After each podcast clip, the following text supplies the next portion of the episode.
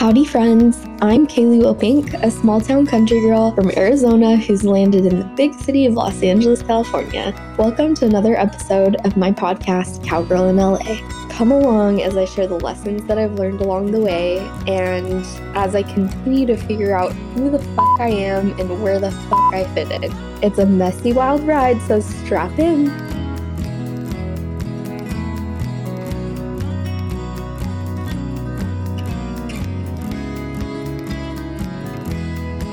Howdy, friends. Welcome to another episode of Cowgirl in LA. I'm your host, Kaylee Wilbank, and I'm so happy to have you here this week. If you follow along on the podcast episode week to week, you may have noticed that there wasn't an episode last week. That's because I've been moving, not to a different city. I'm still in Los Angeles. I just moved to a new apartment, and it's my first apartment ever, like on my own and maybe that's bad to put on the internet. I hope I don't get any stalkers, but I live in a very secure building. Don't worry, mom. Anyways, I've been busy, so I didn't have too much capacity to do the episode this week, but I am excited about this week's episode because we're going to be talking about reproductive rights. This is a topic that I'm really passionate about because I'm super passionate about advocating for marginalized groups. And this topic of reproductive rights is all about advocating for women and children who are two of the largest marginalized groups, not only in the world, but in our country, in your community, probably. I should also update everyone what my beverage of the week is. Again, I'm doing a Dr. Pepper Zero Sugar. I feel like that was last week's beverage as well, but don't worry, I just went grocery shopping at Erewhon like literally two hours ago, and I got a few different beverages. So next week, I for sure will have a different beverage that I will review for y'all. But you know how I love my Dr. Pepper, zero sugar diet Dr. Pepper, preferably. So I'm sipping on it and enjoying it. We love it. So this week I brought on a friend, her name is Emmy, to talk about reproductive rights. And I'm really excited to introduce her and for everyone to get to know her. I recorded this episode with her maybe a week and a half ago. So we've kind of been sitting on it, and this recording is going to be just like pre combo. Before we get into that part of the episode, I do just want to give a little bit of an overview about what reproductive rights are and what reproductive rights means when we talk about that. Reproductive rights means having the ability to decide whether and when to have children. So, this looks like women having the economic means to provide for children. Also, not just women, men as well, because everyone should contribute to the economic means for providing for the children. But for so often, that burden is often placed on women, specifically single women, single mothers. So that's a layer to this. This is advocating for women to have the right to contraceptive contraception what what what do we say there? Contraception, contraceptive, birth control. We love birth control or we hate birth control. It's a nuanced topic. but basically, we want to ensure that women have the right to access that. This is also a conversation about women having the ability to decide whether or not they would like to have an abortion. This conversation is about women being able to afford medical care for those children. And also I keep saying women, but I I hope everyone knows that I fully understand that this is a conversation for both men and women.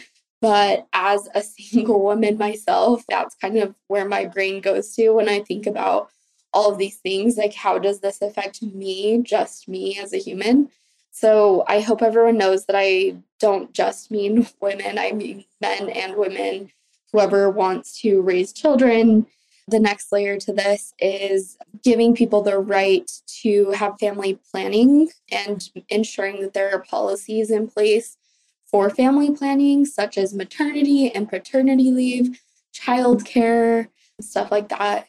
This is also talking about children in the foster care system. This is talking about fertility care. There's so many layers to this conversation surrounding reproductive rights.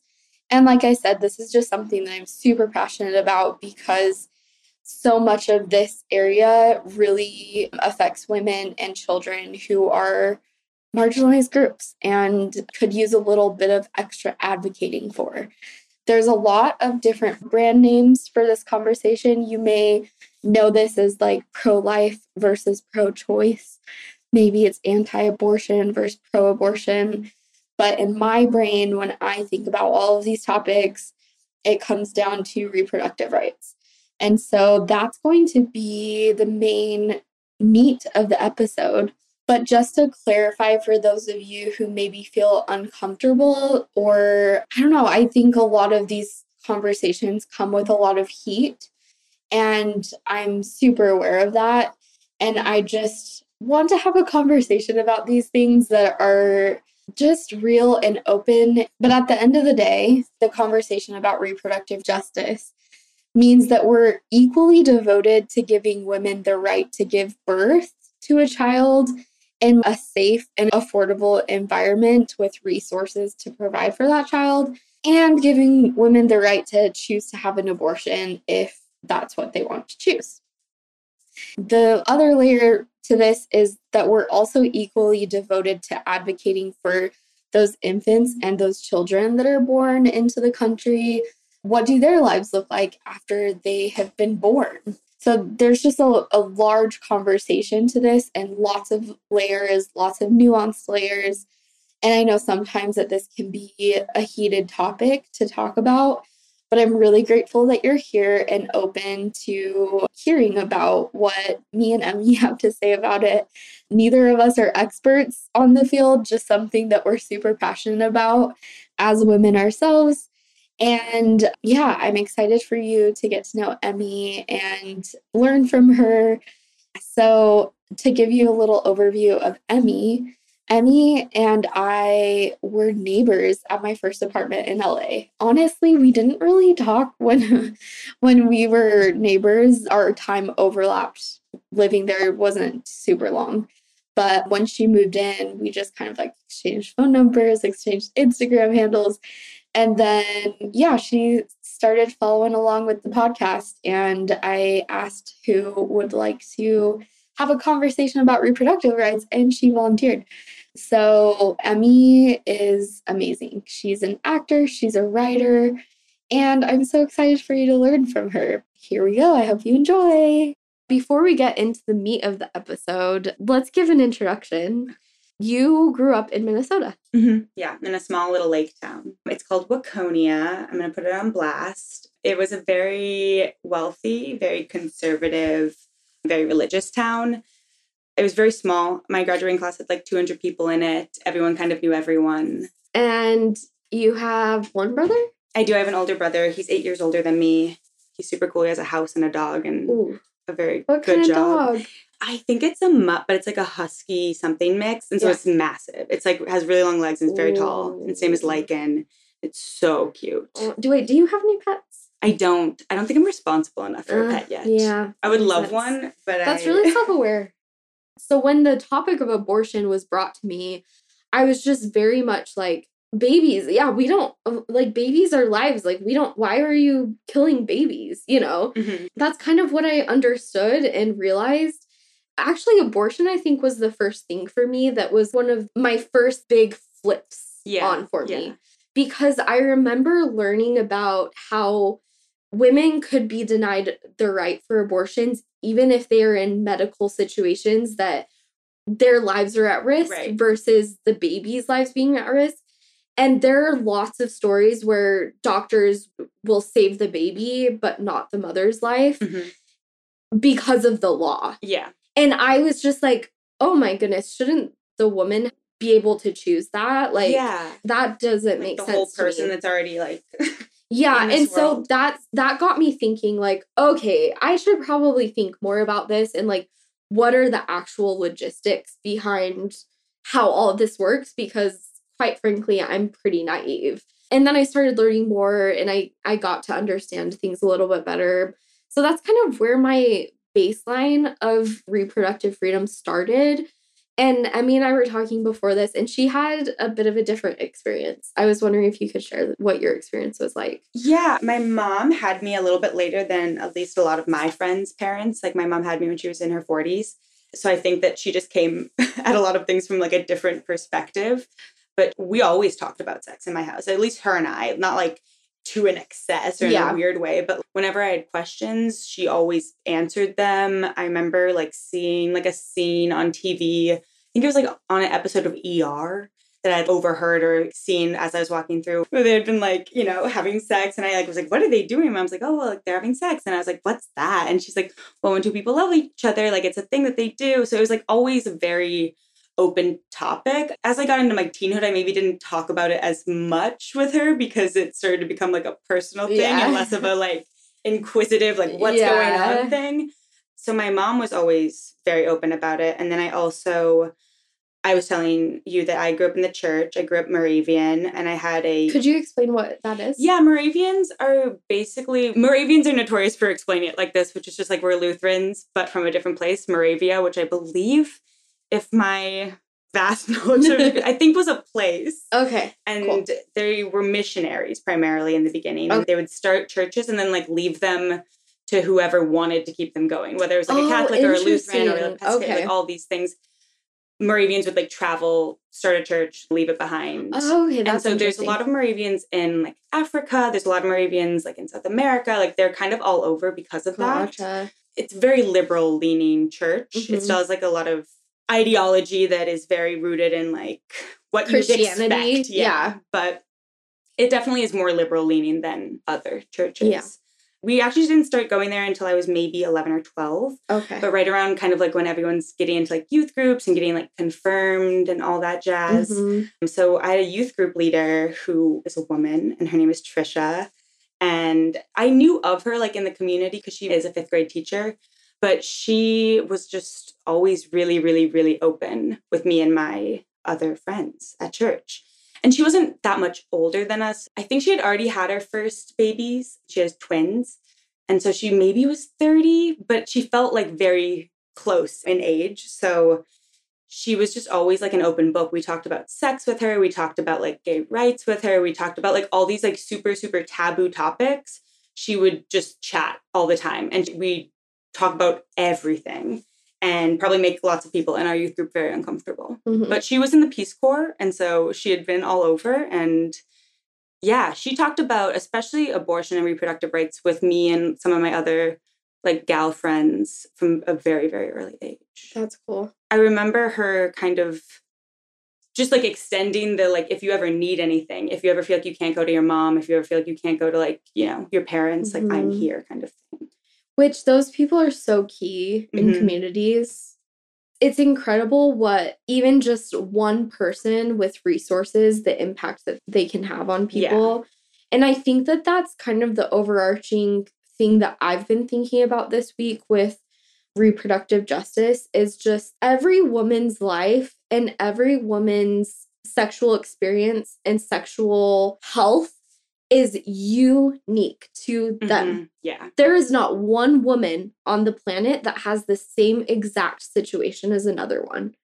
So how how can we make laws that that I don't know, it literally it just doesn't make sense to me and I I guess I struggle with people not I don't know. Yeah, I mean, I growing up in a conservative town, I remember I went to a Catholic school for the first couple years of elementary school, and at the end of the Pledge of Allegiance, we would say "born or unborn." Oh. And I oh. remember not obviously being like six or seven, like not knowing what that meant, and just thinking it was part of the Pledge of Allegiance, and then going to mm-hmm. public school and then saying that out loud, and someone being like, "What did you just say?" Yeah. I was like, born and unborn. And like the idea of like this unborn being like indoctrinated into kids from such an early age of like it being a group of people that needed protecting yeah. was something that I now look back on and I'm like, oh, that's how you do it. One of the ways in which you can convince women that they don't need to have body autonomy is by ingraining it so early yeah. that there's this group. Yeah. And like I'm not like, you know, I we were talking about this earlier. It's like if you don't believe that you like if you don't want an abortion, like that's totally okay. And you can not want other people to get abortions, and that's totally okay, but you can't tell people that they can't get abortions. yeah. Everyone is so entitled to feeling how they feel about something like that, that being abortions. But it's Mhm. like at the end of the day, I don't make medical decisions for anybody else except myself. So Mhm. I don't understand how people can come to the conclusion that they can make like these big overarching like medical decisions because that's what it is. Yeah. It's like a personal medical decision Mm-hmm. that only you can make. Yeah. I think another thing that really made an impact in the way that I view reproductive rights is the foster system. Mhm. The foster system is so Yeah. it's brutal yeah. and it is the source of a lot of trauma. hmm I think a lot, a lot, a lot of just really harmful generational trauma is caused when children are not in healthy environments Yeah. and safe environments. And it's a cycle, it just is a cycle. And I just think that when mothers are forced to have children that they cannot provide for, whether that be because they have medical issues, mental health issues, whether they have financial issues, whether they just don't want to be mom. Like there's Yeah, literally so yeah. many reasons why mothers shouldn't be mothers or don't want to be Right. mothers. And it is not fair for a child to be born into the world and have to suffer those consequences of not having parents who are emotionally available for them, physically available for them, financially available for them. It is not their job to take on that brunt of the stuff. Yeah. And so it really comes down to women having the choice to decide if that's I don't know. Yeah, I mean, I I remember my mom from a very early age always telling me like how much she wanted me, Mm-hmm. and I remember that that I think even in like my dating life now as an adult, I see how imperative that was to feel very wanted by somebody. Yeah. You know what I mean? Like by my parents. Like my Mhm. parents want my mom and like not just my mom, my dad. yeah, yeah. My mom and my dad like wanted kids Yeah. and like we were those kids. Like Yeah. and they wanted to be parents and they were so Mhm. lucky to be our parents. Your parents are the first people for most people, whether it's your parents or your grandparents or whoever it is. Like your primary guardian is like this person Yeah. who you like seek validation from. And I have friends whose parents have explicitly said to them, like, I didn't really want to be a mom. Now that you're an adult and I see you and like I can tell you this, like, I didn't really want kids. Yeah. And I can't imagine the way that that feels. Like, I literally can't even begin to comprehend that because I was so just told from such an early age that I was like beloved, you know, by my parents. And we're only just beginning to learn about how, like, fetuses and how babies literally absorb their mother's feelings, like the Mhm. trauma. There's all this new research coming out about how, like, if mothers experience trauma or stress, like in like the later months of pregnancy, how like that's embedded in our DNA. Mm-hmm. I can't even imagine being forced to birth a baby and like the kind of stress and trauma that causes, but that's being interwoven into that person and their Mhm. personhood. Yeah. Obviously, people can overcome anything. Yeah. And like that's valid. Yeah. But I just think that I don't want people walking around whose parents didn't want them. No. That's awful. I'm like, because they didn't have a choice. I don't know if that makes sense. It makes a hundred percent sense, and I feel the same way. It makes me really sad that people feel like they're advocating for children, but they're advocating for fetuses, which is different than a child. Yeah.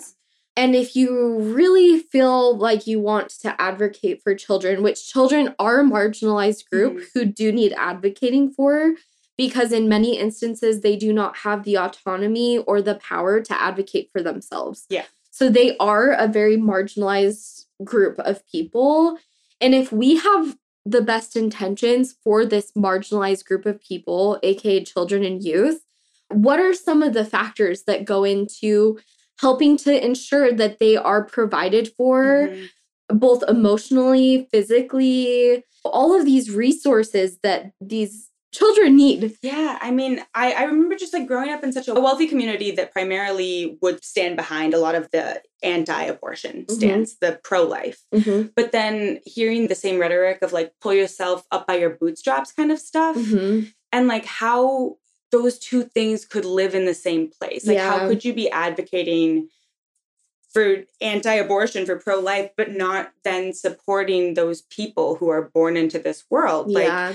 with government Resources. facilitated resources, Yeah. whether it's providing food, providing like childcare for mothers Mhm. and parents, like all these things that like I would hear them then bash and be like, oh no, like they got to do it themselves. Mhm. But like they had to have these babies. Yeah. It was so confusing to me. And Yeah. it still is. And I think something that's helped me have even a deeper understanding of reproductive rights is just being an adult. Mhm. and like, I remember just being like in high school or even early college days and feeling the need to know my stance Yeah. on this thing without any education Mhm. about my reproductive system. Like, how are you expecting me to advocate for these fetuses or choose to advocate for pro choice, whatever that means? But not even teach me what it like, what is, what are the layers here? Like, Yeah. give me the understanding of that. And so I think there's a lot of heat around this topic specifically because there's a lack of education about the reproductive system. It just blows my mind that as a woman, I don't have the autonomy to choose how my body is used. Yeah. As a mother, as a woman with a mother, your body is being used hmm if you choose that and that's an experience that you want, that is so beautiful. And to clarify, like, I want to be a mom one day. If I have children, I would probably be very happy and I'm excited to have children. I don't want them right now. Yeah. I want to be in a place where I can emotionally support these children. Yeah. I want to be in a place where I can financially support my children. I want to be in a place where a world where like I know that my daughter can also Mhm. be in a place where her body is respected. And so these are thoughts that go into almost every woman's mind. Yeah. I guarantee you most women have these thoughts all the time. And who's a better expert at women's bodies and what goes on and what they want to do with it than like the actual woman, Women. like the actual woman?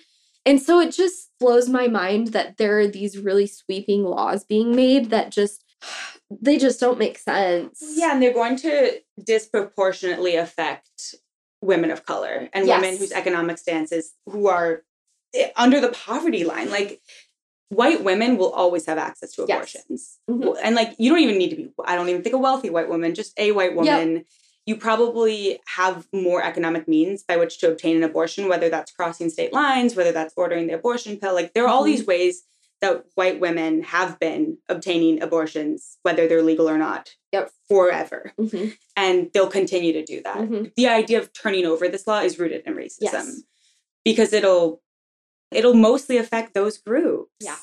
Like, you know, the 16-year-old whose parents like don't she doesn't want them to find out like she will probably still be able to get an abortion because Mhm. she will either tell her parents or she'll like have the means by which to take the money and go across. You know, like uh, there are Mhm. all these depictions of that in media and that will continue to happen Mhm. but women of color, like people who don't have that economic means, like they're going to be the ones who suffer and they're going to be the ones that die. And I know that's like a really stark way to think about it, but it's the reality of the idea of overturning Roe v. Wade. Mhm. And it's also like something that's been in place for 50 years. Yeah. Like it's not new. No. It feels like even Roe v. Wade is like the bare minimum. Yeah. I even think that there should be more rights than just the basics of Roe v. Wade, you know? Yeah. Like more should be done about the situation than even just that. Well, and it's like we still live with just such a stigma around abortion. Yeah. And it's why I try and talk about it a lot and why I'm so grateful that Trisha and like even my pastor, like we all had conversations about it from such an early age that it's like it's just not this like terrifying, scary thing. Mhm. And it's part of healthcare. hmm And I think that's because we have so much emotion attached to it, we kind of negate that. But it is like, it's procedure, it's a healthcare. It's, Mhm. you know, like it is something that it should be a right. Yeah. So I'm a data gal. Mhm. I work in advertising, so my day job is just basically analyzing data to decide what to do with people's money. Mhm. So I I love looking at data and I think data in and of itself tells a lot of the story and if we want to make correct and informed decisions, we should use the data that's available to us. Mhm. And I just think that we live in such a cool time in history because we can analyze data like nobody's business. I don't know. Data is just fucking cool. Just to do like a quick overview of some of like the actual logistics of this topic that we're talking about because before we can even have an opinion, we've got to understand what we're talking about, right? So I am getting all this information from nonpartisan fact check site. So the facts on abortion, there are two types of abortion. So there's a medication abortion, which is where you take pills to induce. Is it? Are you comfortable with me Yes, talking about it? please. You're probably. Um, I actually have abortion pills at my home. Cool. And you don't need to be pregnant to be prescribed them. I don't know other states, but California is like a telehealth kind of state. So Mm-hmm. I didn't even do a full doctor's appointment. I just like gave my medical history. I told them what I was on. I told them that I was not currently pregnant, that I wanted to have these medications on hand in case I ever became pregnant. And I did it because it made me feel safer Yeah. in terms of the political climate, even though Mhm. like my body shouldn't be a political Yeah. issue, but just, you know, with everything going on, I was like, I don't know. Yeah. And I was also like, I don't know if these are for me. I don't know if these are for someone else. Yeah. But I just wanted to have them. And they're not a scary thing. They're Yeah. not like a terrifying box that Mhm. came with all these metal tools in the mail. Like yeah. they're two pill bottles and Yeah. they have very clear instructions on them. They come with a pamphlet. Yeah. I don't know if I'll ever have to use them. Yeah. They have a shelf life of two and five years. Cool. They're usually taken together, but they can be taken separate, I believe, and Mhm. aren't as effective. Mm. But I just wanted to say that because I think that when we talk about abortion, it can feel really far away. Yeah. And for a lot of people, like they won't ever have to have an abortion, Mhm. but you probably know someone who has. Mhm. And so I just wanted to say that Yeah. like abortion pills aren't like this terrifying thing. Mhm. Do you know what the time period, the weeks that? I believe you can take abortion pills up to I would really have to check. I think Yeah. it's 10 weeks. Oh, yep, I'm reading right here. Generally used in the first 10 weeks Yeah. of pregnancy. And it's a very safe option. Mhm. It's not an invasive option. Yeah. It is like the equivalent of a very heavy period, Mhm. essentially. And then the other option is the surgical abortion, where, yeah, it's a medical procedure where there's a suction emptying your uterus. I think that's what we primarily kind of picture when Mhm. we picture abortions is like the invasive Mhm. medical procedure. Yep. And so, from a statistic standpoint, 37% of abortions are done in the first six weeks, 79% are done in the first nine weeks, which is very early. 92% are done in the first 13 weeks. Very early. 92% of abortions. Less than 1% occur after 21 weeks, and these are usually deemed medically necessary. Yeah. So I'm sure like for whatever reason, whether it's the mother or the baby's health, Mhm. just not a viable pregnancy anymore at that point. So I guess I just feel a little bit confused why people have an issue with abortions being performed very responsibly. Like, Mhm. firstly, safely. safely and responsibly. And like, I also don't want to shame any woman for choosing to have an abortion for whatever reason. I don't think anyone should have the right to say whether a person should or should not have an abortion. Right. So I don't even want to talk about that. Mhm. But for those of you who think about that, just so you know, like 92% of abortions are done within the first 13 weeks of pregnancy.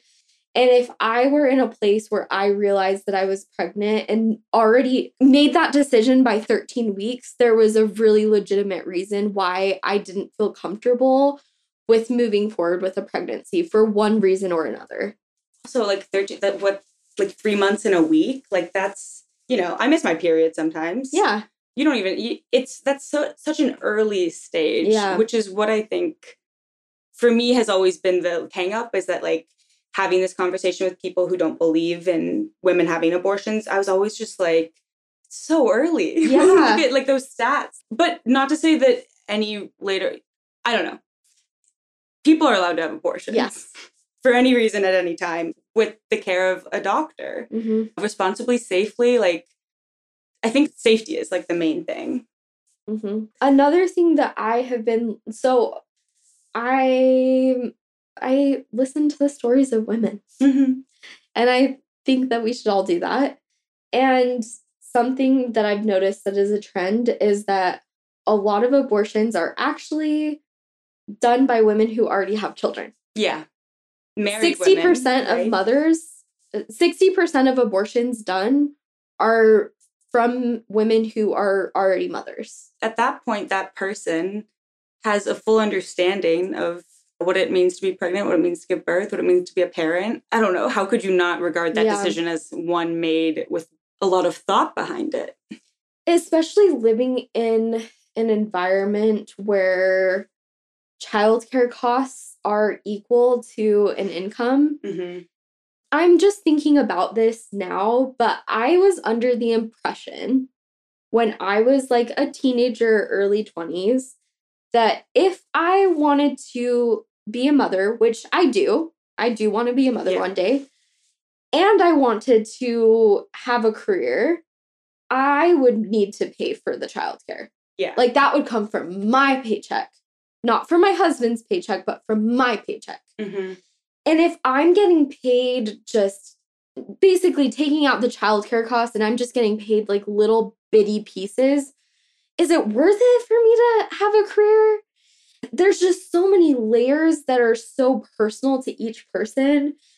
It doesn't surprise me that mothers are sitting here, they get pregnant with another child, and they're like, I can't afford to have another kid in daycare. It's it's I can't afford. I don't have the emotional bandwidth to literally raise a human being. Yeah.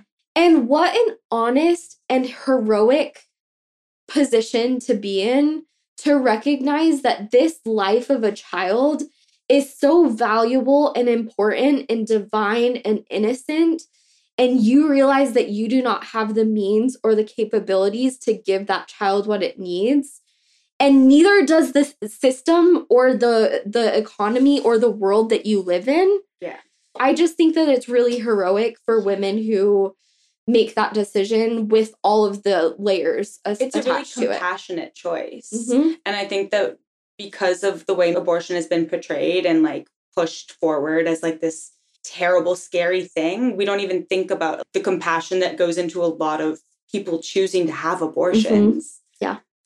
The other layer to this is that 86% of those abortions are from unmarried women. Mhm. So 60% of those abortions are coming from mothers. Mhm. 86% of abortions are from single moms. Which, like, I can barely support myself. I know. And, like, I can't imagine supporting like another being on my income and like somehow caring for it and like emotionally being there, but also going to my job, but also paying for childcare, Yeah. but also like, And I'm bad at math, so I'm not going to tell you that number. So a lot of these abortions are done from single mothers. Mhm. If you find yourself pregnant and you want to be a single mother and like that's a challenge or a blessing or whatever you see Yeah. it as, you want to take on, that's amazing. Yes. We live in America, you're allowed to have that baby. Yep. You know what I like that's also part of the deal is like I just I think that it's so hard for me to come to any other conclusion other than like don't you want people to be able to choose? Yeah. Because we're not forcing people to give birth. We're not No. right now. I mean, you know. Yeah. But there are places that you can only have one kid in your house. There are countries where there's a limit on children. Like we don't have Yeah. that. We don't have all these things, and it's so it's like choice. 75% of abortions are from people in low income brackets. which kind of hurts my heart a little. We also just don't provide people with the opportunity to be parents in a financially responsible way. You know, like we don't have those things in place. Mhm. I'm sure there are so many moms out there who probably had abortions that they would have kept their baby if they knew they could care for it financially. Mhm. And like that sucks too. Mhm. You know, like it's such a layered thing.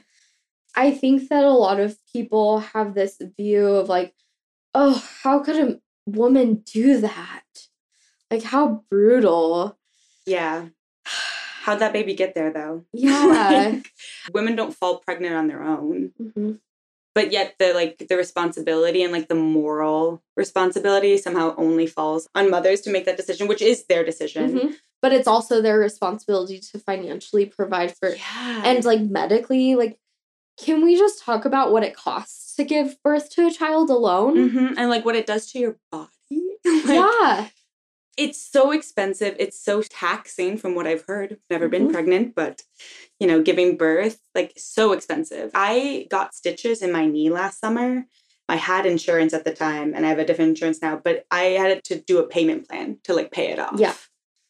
For like seven stitches. I can't imagine giving birth. Like that must Yeah. be so expensive. So, in order to have healthcare in this country, you have to be working full time. Yeah.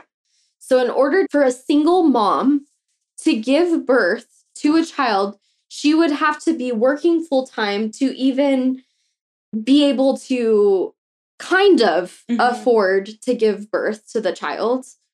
And then on top of that, she probably will have some medical debt. Yeah. And she will have to provide for that child for at least 18 years or for however long she feels morally obligated. And if she can't, she may have the best of intentions of doing that.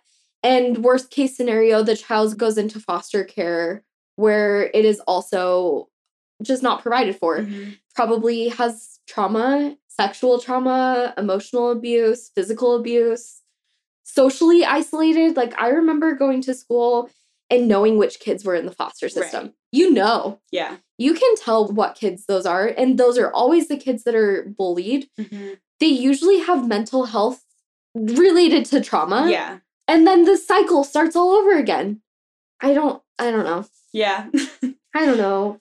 So basically, why is this all happening? Why are these conversations happening on social media this week? So I feel like we need to talk about the Supreme Court Yeah. and what the role is there. Would you mind? Well, first of all, a lot of the newer judges Mhm. have said in their confirmation hearings that, that Roe v. Wade is law of the land. Like it is, is like a bedrock law. And a lot of the judges, the newer ones who were appointed during President Trump's presidency, said that and were confirmed because as that it was part of the reason people were like, okay, we can confirm this judge because like they're impartial to this, whatever. But there's been a draft leaked from the Supreme Court basically saying that they will be overturning Roe v. Wade come June, I believe is when they're supposed to hear. So, yeah, I think it's a really scary thing. So the logistics of what that means is basically there are state laws and there are federal laws. Mm-hmm. So states have the ability to make laws for the people that live within their state boundaries, but there are also laws that are made within the view of the whole US as a whole. There are logistics about whether you can, like in the state of California, even if Roe v. Wade is overturned, you can still have an abortion in California because of the California laws. But there are some states that are, Trigger states. Yeah. The moment Roe v. Wade is overturned, the laws that they've, I believe, already passed kind of are then the law, Mhm. which effectively bans abortions Yeah. en- entirely. yes. Um, Which I, it's just like just the idea of that is so mind-boggling to me Yeah. because I've been told over and over and over again for so long that no one is ever going to overturn Roe v. Wade. Like don't e- like I don't even know you'd ever worry about Mhm. that. Like those trigger states don't matter because this would never happen. Yeah. Can we talk about what it means when you say Roe v. Wade being overturned? What does that mean? So Roe v. Wade was the case that came to the Supreme Court in 1973 that basically just gave women the right to an abortion, to choose an abortion. I believe it's on the basis of privacy, isn't it? Privacy and so, also just like body autonomy Mm-hmm. were kind of like the bedrock of it. Mm-hmm. Because there was a woman who, I mean, because there was a woman who wanted to have an abortion who never ended up having an abortion because of how long it took to get through the court system. Mm-hmm. Roe v. Wade, I think people think that there was like an actual abortion involved, but there wasn't. Mhm. Like the baby was born. Yeah. Because courts take a long time to do Yeah. things. uh, something that I didn't realize until I took literally a law class is how cases like this set what's called the precedent Yeah. for future cases. Yes. So because the Supreme Court, the court over the whole United States agreed with this ruling, like this ruling happened, it whatever won. Mhm. Basically this woman has the right to have the bodily autonomy of an abortion. That set the precedent for future cases. It's what birth control, like having the right to have birth control, it's what a lot of different other rulings that came after it used it as the stepping stone. So overturning Roe v. Wade is a very big thing because it can trigger a lot of other things to be like, oh, if that isn't the bedrock, if that isn't the basis, then what else can we overturn? hmm There's just so many layers to this. So, regardless of whether you would ever get an abortion or not, should not impact the way that Roe v. Wade is treated as a law. Right. I can even take it back. I could say confidently, I'll never get an abortion. Or I could say, you know, maybe one day I would get an abortion.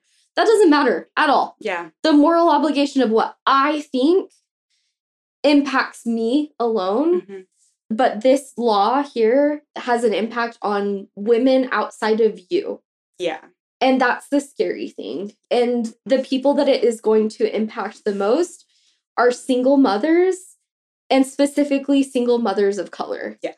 And I think, just like you were saying, wealthy women will always be able to cross the state line. Let's Say you live in a, in a state that doesn't allow abortion, just hop on a plane and come to California. No big Yeah. deal. Come for a little beach vacation, get some pills. You're good to go Yeah. go back home, take care of it. But single women, low income single women, specifically single mothers who are people of color, They don't have the means. they don't have the They means have the to time. Also, like we think about like time is privilege. Yeah, having like the time to go do these things, having the time to make appointments, even at places that do have abortions, like to make your Planned Parenthood, to have the downtime of if you're feeling unwell for a day or two, like to take off work, like all those things are privilege that not everyone has. yeah, And I think that sometimes it's hard when you are afforded so much privilege in your life, you, you grow up with it, you start to think that either that it's inherent that everyone has that, or that like, oh, like why not just, you know, like just take the time off hmm but they can't. And I think that it's hard sometimes for us to look outside of ourselves and realize how we are bathed in privilege. hmm yeah. We're getting to the end of the episode. We're going to do a few more parts to this. Do you have any other last thoughts about reproductive rights or anything on that line? Just that as a woman, as a uterus owner, I just really believe that I'm allowed to make decisions for myself, just like you're allowed to make decisions for yourself. And I think that we need to advocate for that because without it, I don't know where we would be. hmm And I think that so many women and so many people fought for so long to give me the life I have. So like I have to continue the fight. hmm And if you had a microphone that reached the whole entire world, what would you say Oh no. in that into that microphone? um frogs are the superior animal. They're the best animal, frogs. Why? Because their eyes and their tongues and they can jump really high. No, I would say that if you can look outside of yourself and just be compassionate towards others, you will find a lot of grace there. yeah. Yeah. Uh, thank you, Emmy, for joining us on Thanks this for week's having episode. me. Um, I hope everybody had a great week and learned something from this episode. I also just want to say if you feel conflicted ab- about all of the stuff that is going on, that is okay. Mhm. And I know that there's a lot of pressure for you to just know and understand and make these big sweeping claims and post on social media all your thoughts and opinions. It's okay for you to like take some time to learn about things, observe things before you have a solidified opinion on something. And it's also okay to change your opinion. Yeah. Like it is very okay for you to change your thoughts and your feelings on something because you know what? The world is changing every day so quickly, so fast. And that's kind of normal for us Yeah. to change and grow. Just give yourself grace in all of this time, especially if you're a woman. this is really heavy. No matter what your political leanings, whatever that is, I'm sure that what has been happening in the last few weeks has probably been weighing heavily on your heart and your mind. And you know what? You probably don't have the emotional capacity to think about it because you're busy being a mom and you're working and you're doing whatever you're doing.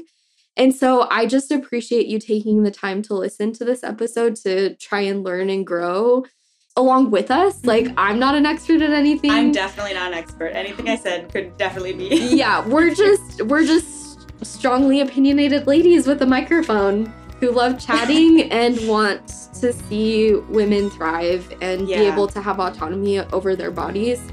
Anyways, all that to say, thank you. Love you, everyone. Have a great week. Bye.